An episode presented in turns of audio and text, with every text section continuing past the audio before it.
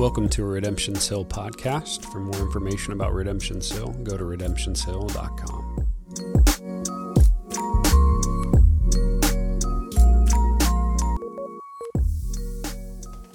All right, good morning. I feel like after that worship set, I'm just ready to like run through a wall in a good way, uh, out of excitement and joy, really. Um, so, welcome everyone uh, this morning. Um, I see a lot of new faces here today. Um, so, a little introduction. I'm not normally the one preaching, so if you've done your homework and have listened to some podcasts, you'd have to go back to November uh, to hear me the last time, and then like June to hear me again. So, I doubt that maybe you're that extensive in your preparation this morning. Um, so, introduction. My name is Blake Sellers. Um, I'm an elder here at Redemption's Hill Church, and uh, my wife and I, Lauren, have been here uh, for 10 years or something now. Um, our two kids are over um, in the other building uh, being fed the gospel. Um, as hopefully, if you have children, um, you can appreciate that they're being fed the gospel there as well.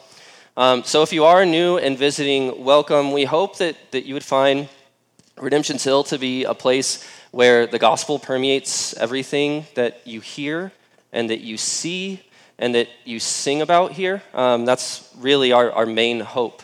Um, while those songs are amazing, kind of hype you up and kind of maybe um, get you to a high emotional state, we hope that there's also a gospel undergirding of that hype that then you can lean on and rest in, and then that can empower you to, to go out. And really, that's a lot of what uh, this sermon is going to be about today. So, so we're done.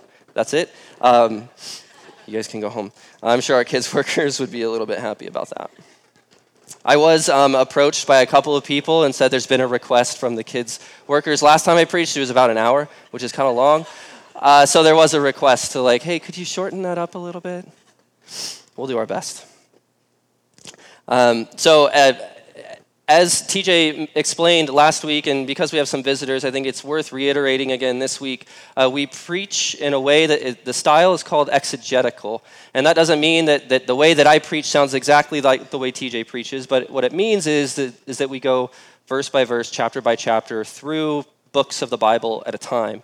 We want to cover them in their uh, depth and complexity and try to not shy away from specific topics uh, just because maybe it makes us uncomfortable.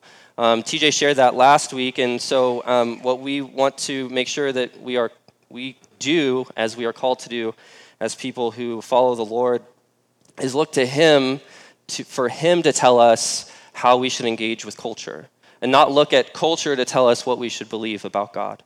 And so that's what we want to make sure that we do this morning. Uh, hear the truth from the Word of God, the very breathed out, Holy Spirit inspired word from God, our good Father and to hear the truth about who He is, truth about how He created the world and everything in it, the truth about the purpose that He has designed each and every one of us for. So, hopefully, um, we can do that today. Hopefully, um, I can be uh, God's hands and feet and mouthpiece in communicating that goodness to you all um, this morning. Um, if you are new to church or new to the Bible, um, or just haven't maybe received a, a full explanation. I'm not, this isn't going to be the whole sermon, but just a little snippet. Uh, the Bible is this collection of 66 books that has spanned more than 2,000 years of human history, and um, they're divided between the Old Testament and the New Testament. And I'm sure even if you haven't been in church before, you know that much. Uh, but the Old Testament is, is this first half of the Bible that tells the story of God choosing for himself a specific people who have a very specific purpose. And that purpose is to show God's unique and holy attributes through the way that they operate, through the way that they conduct their culture and traditions and practices. But these people, they're, they're not perfect. And so they fail oftentimes to follow God and instead are wooed away by other things that neighboring cultures and traditions uh, might be, feel like are attractive to them. And so, though these are redeemed people set aside for God's purpose, they are also humans and imperfect. And so, there's this kind of constant cycle and constant struggle throughout the Old Testament of uh, God wooing his people back to him and them saying, Yes, you are good. Yes, I want to follow you. Yes, you are, are better and more superior than anything else around us. And then about 40 years later, the culture decides, actually, I want to follow this person or this culture or this little g God.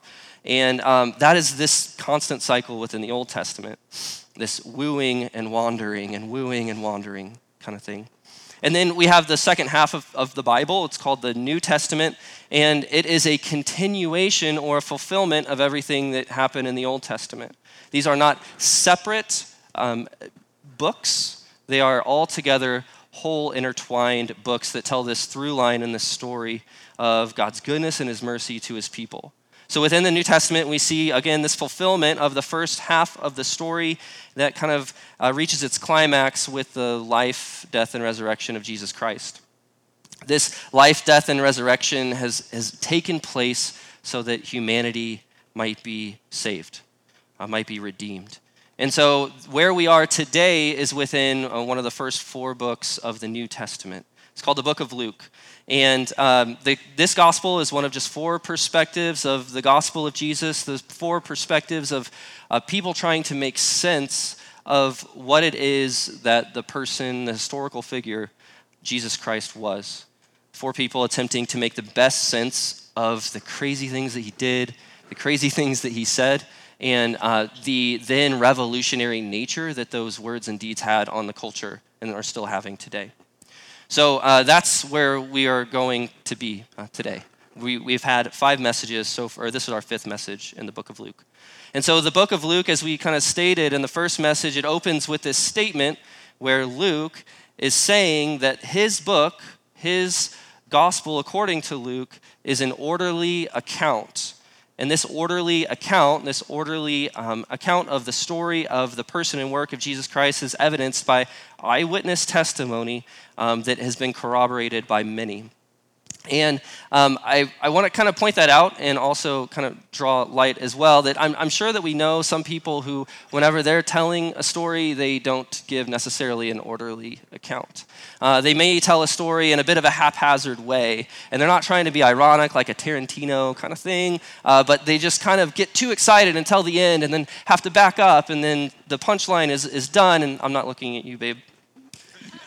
Uh, but I saw you smiling at me. Uh, but uh, some details might be left out, or the chronology or order of events might uh, be out of whack, uh, where when they're telling this story, it may be a little bit difficult to follow. And Luke sets out from the, be- the very beginning of his account to let us know and have an expectation that his account is anything but haphazard. It is an orderly account that follows a chronology that can be verified by many other people. And so this book, it gives ample details and descriptions and a consistent through line. It's also very long. if this is the first message that you are hearing, I would strongly encourage you to check out our podcast because, again, since it's a thorough and orderly account, they do kind of build off on one another, um, either on Spotify or Apple or on our website. That will get you up to speed. But um, I know that many of you, this is not your first message. I hope you're enjoying it because we'll be here for a while. Um, we'll probably get through chapter 15 in Christmas. Uh, which means that we'll have basically almost another whole half of the book left. Uh, so buckle in because we're here until like summer, fall 2025. So, like I said, this is our fifth message in the series covering the gospel according to Luke. And today, specifically, we're going to spend time in the very end. We're wrapping up the book or the chapter, the first chapter. We'll be covering verses 57 through 80. Um, they will be on the screen. I'll also encourage you, if you have a device um, that has the Bible on it, go ahead and pull that up Luke 1, 57 through 80. Or if you have um, the paper version, uh, go ahead and flip to that. Uh, but while you're pulling that up or turning there, I'll kind of filibuster with a quick recap. So, um, what we are leading up to today is the birth of John the Baptist. And John the Baptist, he has been promised to a couple, Elizabeth and Zechariah. Elizabeth is very old. She's well past childbearing age and has never been able to conceive. And so the Lord has come to Zechariah, her husband, and has promised to Zechariah that he would not only have a son, which seems unbelievable, but also that that son would be the very forerunner of the Savior of the world, which seems maybe even more unbelievable. To a no name people, a no name person in a no name town. So Zechariah, in his unbelief, either unbelieving that his wife can even get pregnant, or maybe unbelieving that a Savior is finally coming, he questions God, and the angel of the Lord takes his voice in his hearing. For nine months, he can't speak or hear. And so I cannot imagine, especially receiving a message like this, that your wife is going to have a child, this thing that you've been praying for and hoping for for years and years and years, and maybe had given up on. And now that it's happening, you can't even share in the verbal joy with your spouse. Uh, that would be brutal. So that's kind of where we are up until today. Up until this point in Luke, Zechariah is still mute and deaf, and that is going to change because we're wrapping up this first chapter of Luke, or yeah, this first chapter in the book of Luke, and this is the last verses before the Savior of the world arrives. Next week, I heard a little woo, thanks. Uh, next week, we're going to be in chapter two, so this is like our Christmas and February or March message. Um, we are very excited about this. So we're going to uh, go ahead and read this together. It's 23 verses, um, so kind of buckle in. Now the time came for Elizabeth to give birth, and she bore a son. And her neighbors and relatives heard that the Lord had shown great mercy to her, and they rejoiced with her. And on the eighth day they came to circumcise the, chi- the child, and they would have called him Zechariah after his father. But his mother answered, No, he shall be called John. So I feel like it would be a little bit awkward um, if you were John, or if you were Zechariah. And they said to her, None of your relatives is called by this name. And so they made signs and motion to his father, inquiring what he wanted for the son to be called. And he asked for a writing tablet and wrote, His name is John. And they all wondered. And immediately his mouth was opened and his tongue loosed, and he spoke, blessing God. And fear came on all their neighbors, and all these things were talked about through all the hill country of Judea. And all who heard them laid them up in their hearts, saying, What then will this child be? For the hand of the Lord was with him. And his father Zechariah was filled with the Holy Spirit and prophesied. After nine months, these are his words Blessed be the Lord God of Israel for he has visited and redeemed his people, and he has raised up a horn of salvation for us in the house of his servant David. As he spoke by the mouth of his holy prophets from of old, that we should be saved from our enemies and from the hand of all who hate us, to show the mercy promised to our fathers, and to remember his holy covenant, the oath that he swore to our father Abraham to grant us that we, being delivered from the hands of our enemies, might serve him without fear, in holiness and righteousness before him all our days. And you, child, will be called the prophet of the Most High, for you will go before the Lord to prepare his ways, to give knowledge of salvation to his people and the forgiveness of their sins.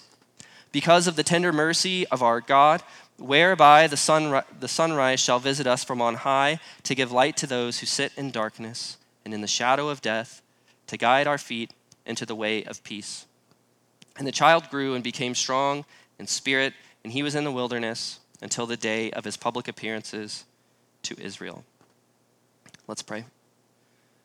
God, we thank you for your word, that you have given us many accounts and evidences of who you are throughout Scripture. You have also said that it is good for us in the day to day as well, that it is good for our, our, teaching, that it would edify us, that it will sanctify us if we follow you. So, God, I just pray and ask that you would help us to do that. That if there are parts of our hearts today that are maybe hard, maybe parts of our souls that are weary, God, that we would submit and release those to you.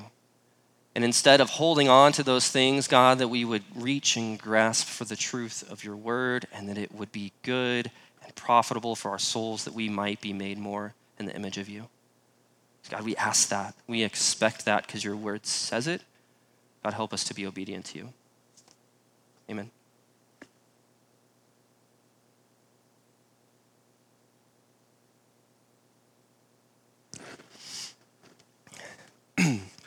All right, so in, in our first message in the, in the book of Luke, TJ set up for us that there had been this 400 year gap in prophecy between the Old Testament book of Malachi until the beginning of the New Testament. a 400 year gap between the last documentation of a very special word from the Lord and a special word giver, a prophet. These prophets and prophecies throughout the Old Testament were these regular reminders to the people of God that maybe whenever they would forget, that they would remember who God was and what he had said he would do. The Hebrew people, the people of God, they someday expected and waited for a Messiah, one who would come to set everything right that had gone wrong, one who would come from God Himself, who would once again unite humanity with God Himself, and one who would reinstate all of creation in the way that it was always supposed to be. This, this word that they used all throughout Scripture, shalom, this, this all encompassing peace with God. I know that we talked about a lot of context, whether through the Old Testament and bridging the gap into the New Testament this morning, but I think that's important because this primary concept and, and attribute of God that this text in particular deals with this morning is one that needs that context. Today, the focus of our time together is, is that of mercy, and God being a merciful God. Many people might associate the New Testament gospel and the teachings of Jesus to be the preeminent teachings of mercy from the Bible. Many may associate the God of the Old Testament and the God of the New Testament as being altogether different, maybe, having different attributes from one another. Some might think that whereas the New Testament God, where Jesus' teachings are about love without reproof, with a, a bit of a you do you mentality, Old Testament God is this angry and capricious and irrationally angry person who might fly off in fits of rage. So, if you heard this opinion about God being a different God from the Old Testament and the New Testament, I just want to first consider again if we, if we believe that in our saying, making the claim that God is a God of mercy, if we're making this claim, and, and I want to paint a picture that He's always been a God of mercy, I think it's first to maybe establish what we're talking about when we're talking about mercy. So, of course, as anyone who gives any type of speech does, you Google definition of mercy, right? So, mercy is the compassion or forgiveness shown towards someone whom it is within one's power to punish or harm them. Compassion or forgiveness shown towards someone whom it is within one's power to punish or harm. So mercy can only be given by the one who has been wronged. You can't be really forgiven by someone whom you haven't wronged. If I say something mean or hurtful to my wife, my child can't forgive me for that.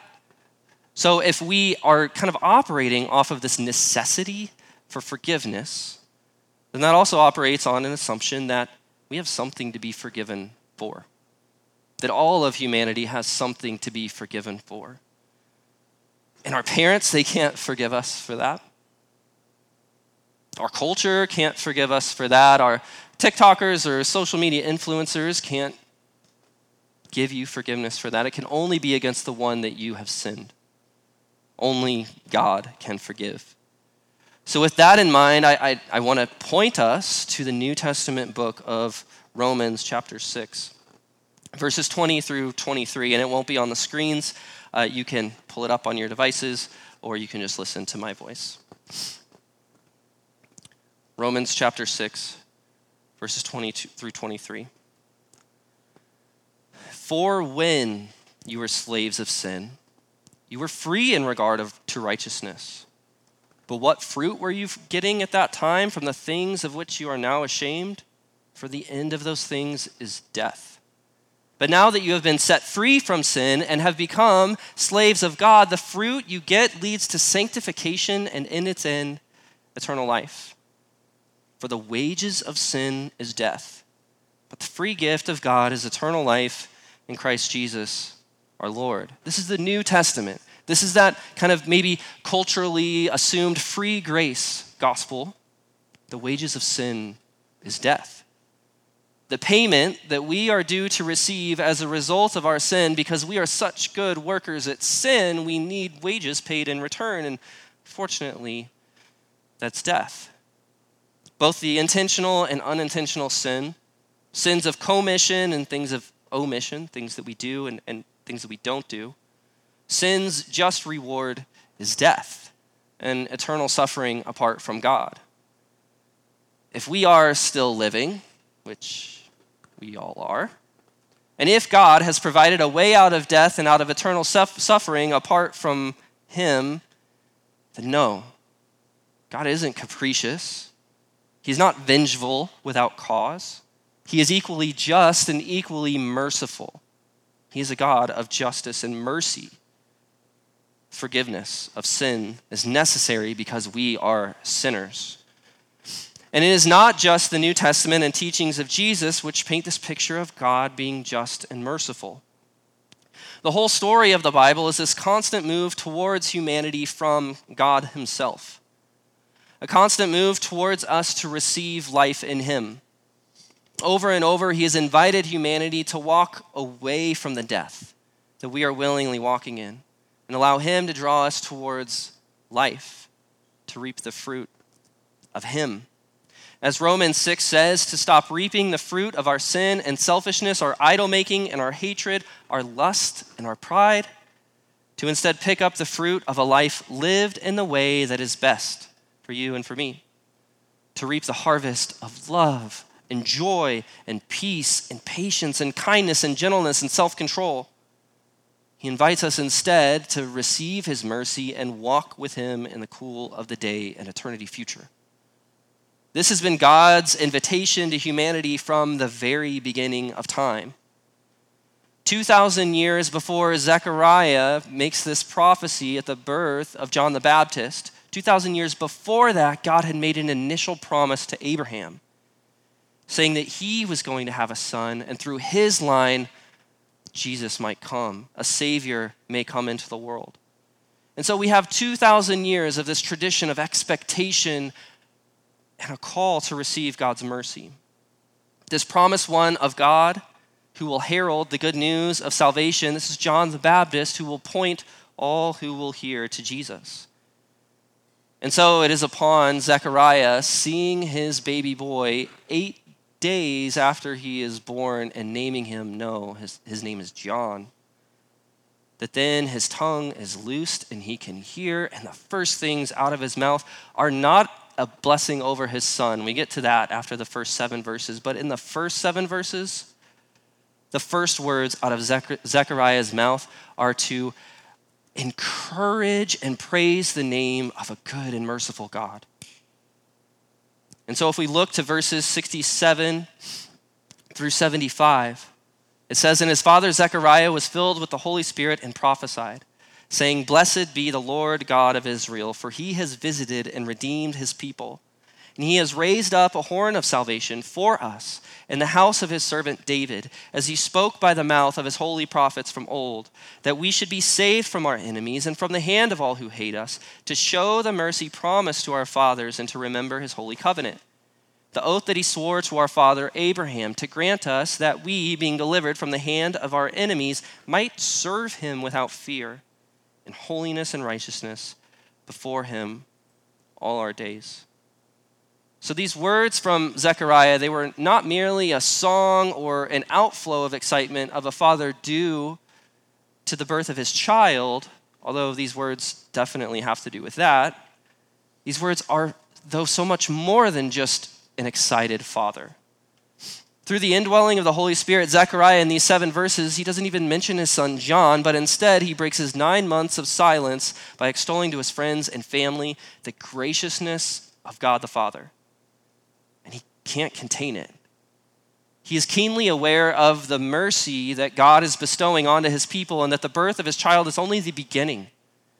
And knowing that he and so many after him will receive this mercy, he bursts out in song and praising about the identity and who God is. He wants to make sure that people know what is really happening. This isn't just a guy who couldn't talk for nine months and is now talking. This isn't just the birth of a child. This marks the countdown to heaven coming down to earth to reconcile the whole world. It's the conclusion to the first advent. Just like Zechariah, this is what happens when we are overcome with gratitude at having great mercy shown to us. We want others to know We want to share this news. We can't contain it. How excited are we to share the news of our favorite sports team or celebrity, the newest wonder drug or weight loss hack, the latest breakthrough in our hobby or a big project at work? How many people do we tell when we win a competition or a lottery, a raffle, or something like that? We can't not tell someone. It kind of like eats us a little bit to hold that in, that joy and that excitement and that exuberance. We don't tell others out of duty or begrudging obedience. We didn't sign something when we entered a raffle saying, Don't worry, I'll tell a thousand people about this. But we do tell others out of joy and gladness and thankfulness because we are rejoicing in those facts, in those things. And friends, we have much, much better news than a raffle one or weight loss hack or trade in our fantasy football leagues, although I know that I've heard those things from you and I've spouted them to you as well. And that is not to say that we shouldn't rejoice in some of those things. It's part of our lives, and Scripture says that every good and perfect gift comes from God. At least some of those are probably good, maybe not perfect, but good.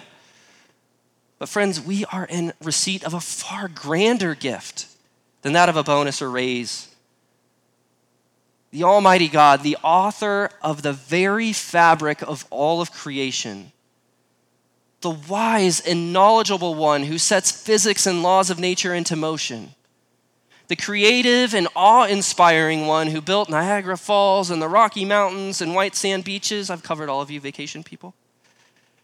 The intimate and the detailed one who orchestrated every bit of DNA inside of your body, the one who presides over past, present, and future concurrently. That God, He has sought you out. While we wanted nothing to do with Him, while we were content to keep reaping the fruit of our sin, that God, He moved heaven and earth so that you and I can walk into freedom. If you are in Christ and have experienced that for yourself, you know how life changing a freedom that is that this God has moved towards you and I and billions like us for thousands of years. Billions of others have experienced the same freedom. Billions of others have experienced salvation and will experience life with Him in eternity future. Friends, this is amazing news. You and I, we, we needed this salvation. Some of us, we don't have it yet. We still need the salvation. We are so desperate for it that without it, we're going to hell. Without the salvation from God, we would only reap the fruit of our sin, death. Our satisfaction, our fulfillment, our purpose, our joy, those things would just be up to us. But thankfully, for those who have put their faith in Jesus, God has had mercy on us. God gives us mercy not after we have proven ourselves worthy of his grace and mercy, but he has given us mercy on the merits of his son, Jesus Christ. You didn't need to pretty yourself up for him. You didn't need to master your addictions first. You didn't need to, need to make everyone else think that you were Jesus. The necessary action to hear the call from the horn of salvation and believe is to accept Jesus. Trust that Jesus Christ's death was sufficient enough sacrifice to atone for the death penalty due for your sin. Ask and believe. So, if this is such great news, why am I not shouting it from the rooftops? I might hear. Why aren't we just sharing this news with our neighbors or with anyone else that we could come in contact with? Why am I not insistent on showing my friends, coworkers, and neighbors the mercy of God evident in my life through word and deed? Maybe I'm alone in this and you're not in that boat. Maybe you are uh, overflowing and bubbling with the excitement and joy of the grace and mercy of God. And if that is you, amen please keep going and be encouraged in that. Please encourage those in your MC and your DNAs to continue to do that. tell stories of this working through your life.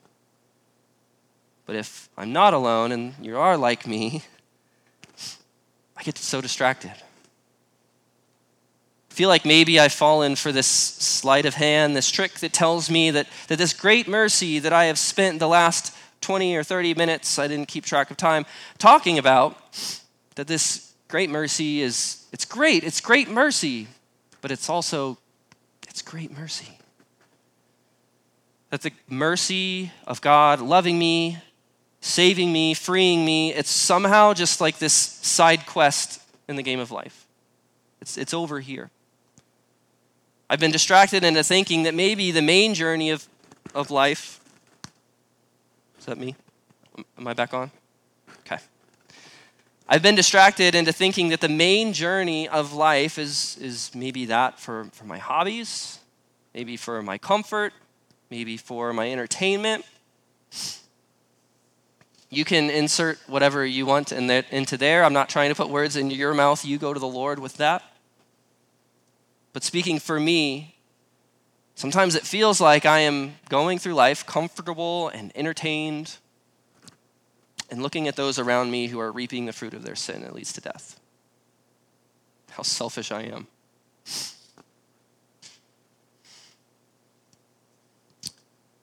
So, what are we supposed to do with, with this kind of sober reflection if this is where we are at?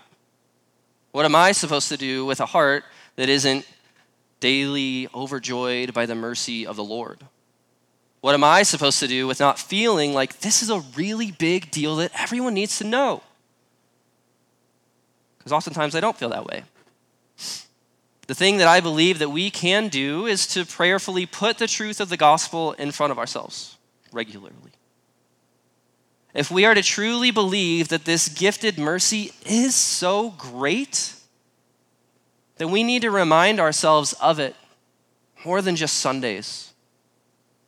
If it feels like this mercy has taken a back seat in your heart and your mind, if, if you can relate to, to my own personal sobering reflection, I believe that the real path to acts of obedience, especially in this area of evangelism, is to pursue awe in the truth of what the Lord has done.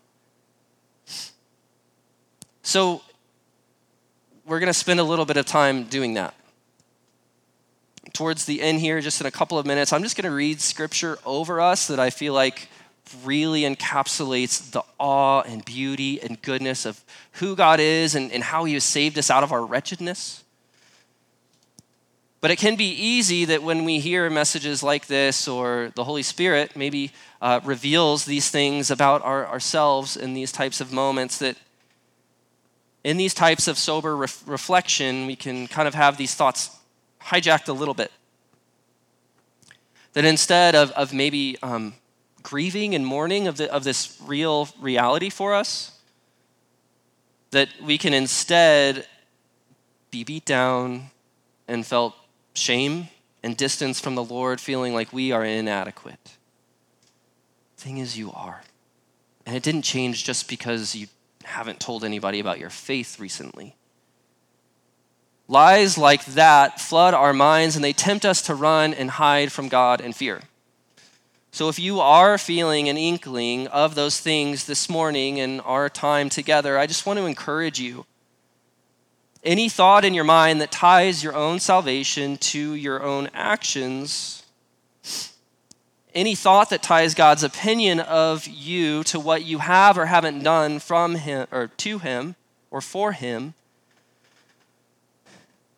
I just want to call you as well to pursue awe in the Lord. Those are not the truths of who God is and how he feels about you. So, in a moment, I'm going to read a few passages over us. I just want us to focus on the awe of the mercy of God as I read, I want to encourage you to, if you are alert and awake, to uh, feel free to close your eyes. if you're already struggling, uh, maybe look at the ceiling or something so you stay awake. But I want to encourage you to, in, in however you can in this moment, meditate on the words of the Lord.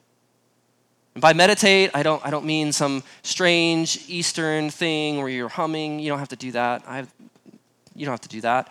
But by meditate, I mean think about the words of the Lord, think about what they mean, and receive them.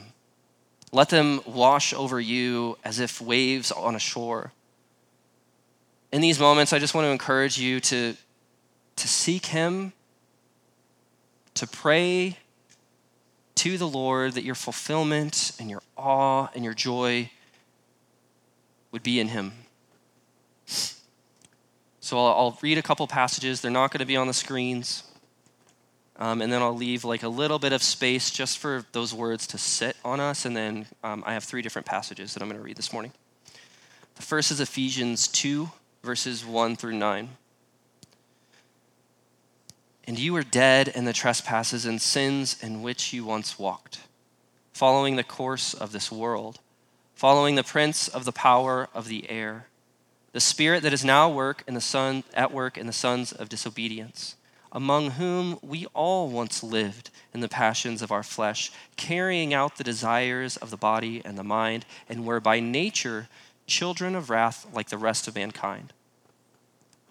But God, being rich in mercy, because of the great love with which He loved us, even when we were dead in our trespasses, made us alive together with Christ.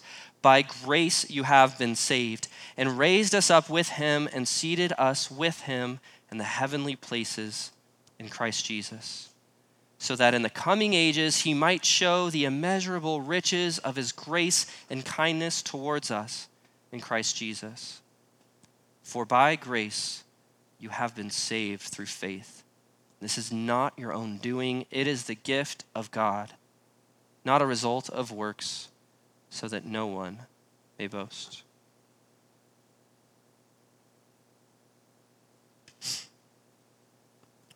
Right, the next one is Romans 5. Starting in verse 1. Therefore, since we have been justified by faith, we have peace with God through our Lord Jesus Christ.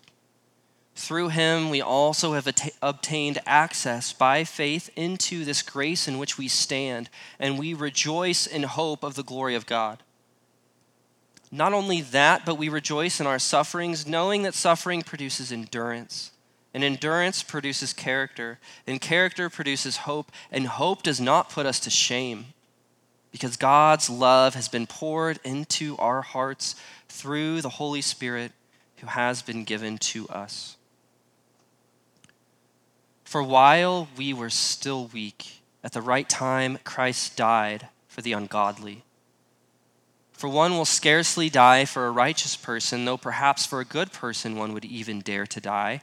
But God shows his love for us, and that while we were still sinners, Christ died for us. Since therefore we have now been justified by his blood, much more shall we be saved by him from his wrath. For if we were enemies, we were reconciled to God by the death of his Son. Much more now that we are reconciled, shall we be saved by his life. More than that, we also rejoice in God through our Lord Jesus Christ, through whom we have now received reconciliation. And lastly, 1 Peter 1 3 through 5. Blessed be the God and Father of our Lord Jesus Christ. According to his great mercy, he has caused us to be born again to a living hope through the resurrection of Jesus Christ from the dead, to an inheritance that is imperishable, undefiled, and unfading kept in heaven for you, who by God's power are being guarded through faith for salvation ready to be revealed in the last time.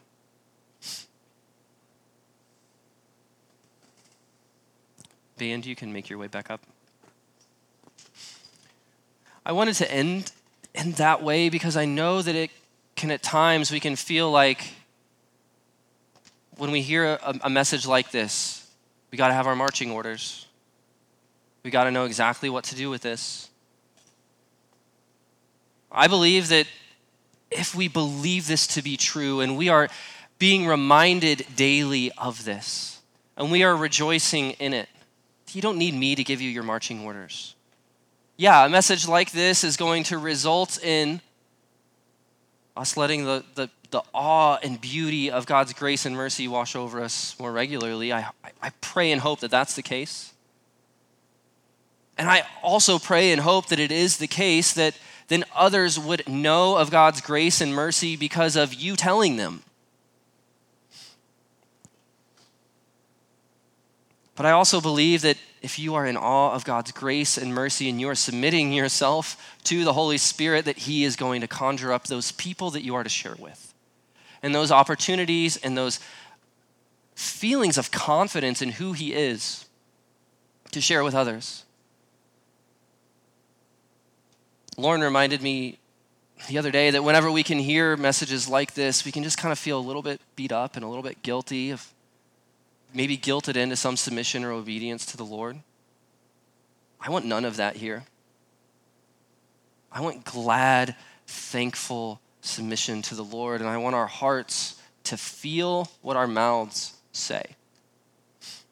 So that's my hope for us this morning. Um, we're going to have some time of, of song and of praise and of worship. When approached with the mercy of the Lord, like last week, TJ kind of taught us that mercy and, and our awareness of that results in worship. And we're going to have time to do that today. It also results in proclamation, and I hope that we can have a chance to do that as well. But as we sing, as we worship, feel free to take moments with the Lord where maybe you don't say or sing anything, or you just let His goodness and His mercy wash over you. So I'm going to pray for us. Um, God, I thank you that, that you are a good God who calls us to be joyous for the, the news that you have given to us, the, the news that you have spoken over us. God, I pray and ask that you would help us to um, be drawn and moved by your Holy Spirit, and however it is that that you would have for us. This message hits all of us in a different way. We're at different parts of our walk. Maybe we, we do come in here weary and we just need your, your goodness to wash over us. Maybe we come into here excited and ecstatic about your good news, and, and what you would have for us then is to be mobilized and empowered and to go. God, I pray that wherever we are, that we wouldn't walk away and, and within a couple of hours just forget about it. Just reserve your goodness and mercy and our awareness of it for 10 10 a.m. on a Sunday morning. But that it would overflow and flow out of us throughout the rest of the week. God, help us with that. Let it transform us in that way. Amen. Uh, this morning, we're going to have time to take communion, which is uh, really this beautiful um, tradition, but action where we can partake in the sacrifice of Jesus in a symbolic way. And in our hearts and in, in our souls, we can again be reminded and believe of that His sacrifice is for us. The sacrifice that has been received, that it is finished, it is good. So I want to encourage you to come up. Um, we just ask that your faith be in Jesus Christ. You don't have to be a member here, you don't have to regularly attend here, even. But if your faith is in Christ, please come and take. I'm going to read over us 1 Corinthians 11, and then we'll get into some worship this morning. Verse 23 starts For I received from the Lord what I also delivered to you.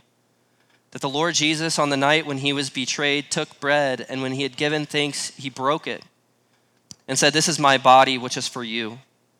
Do this in remembrance of me.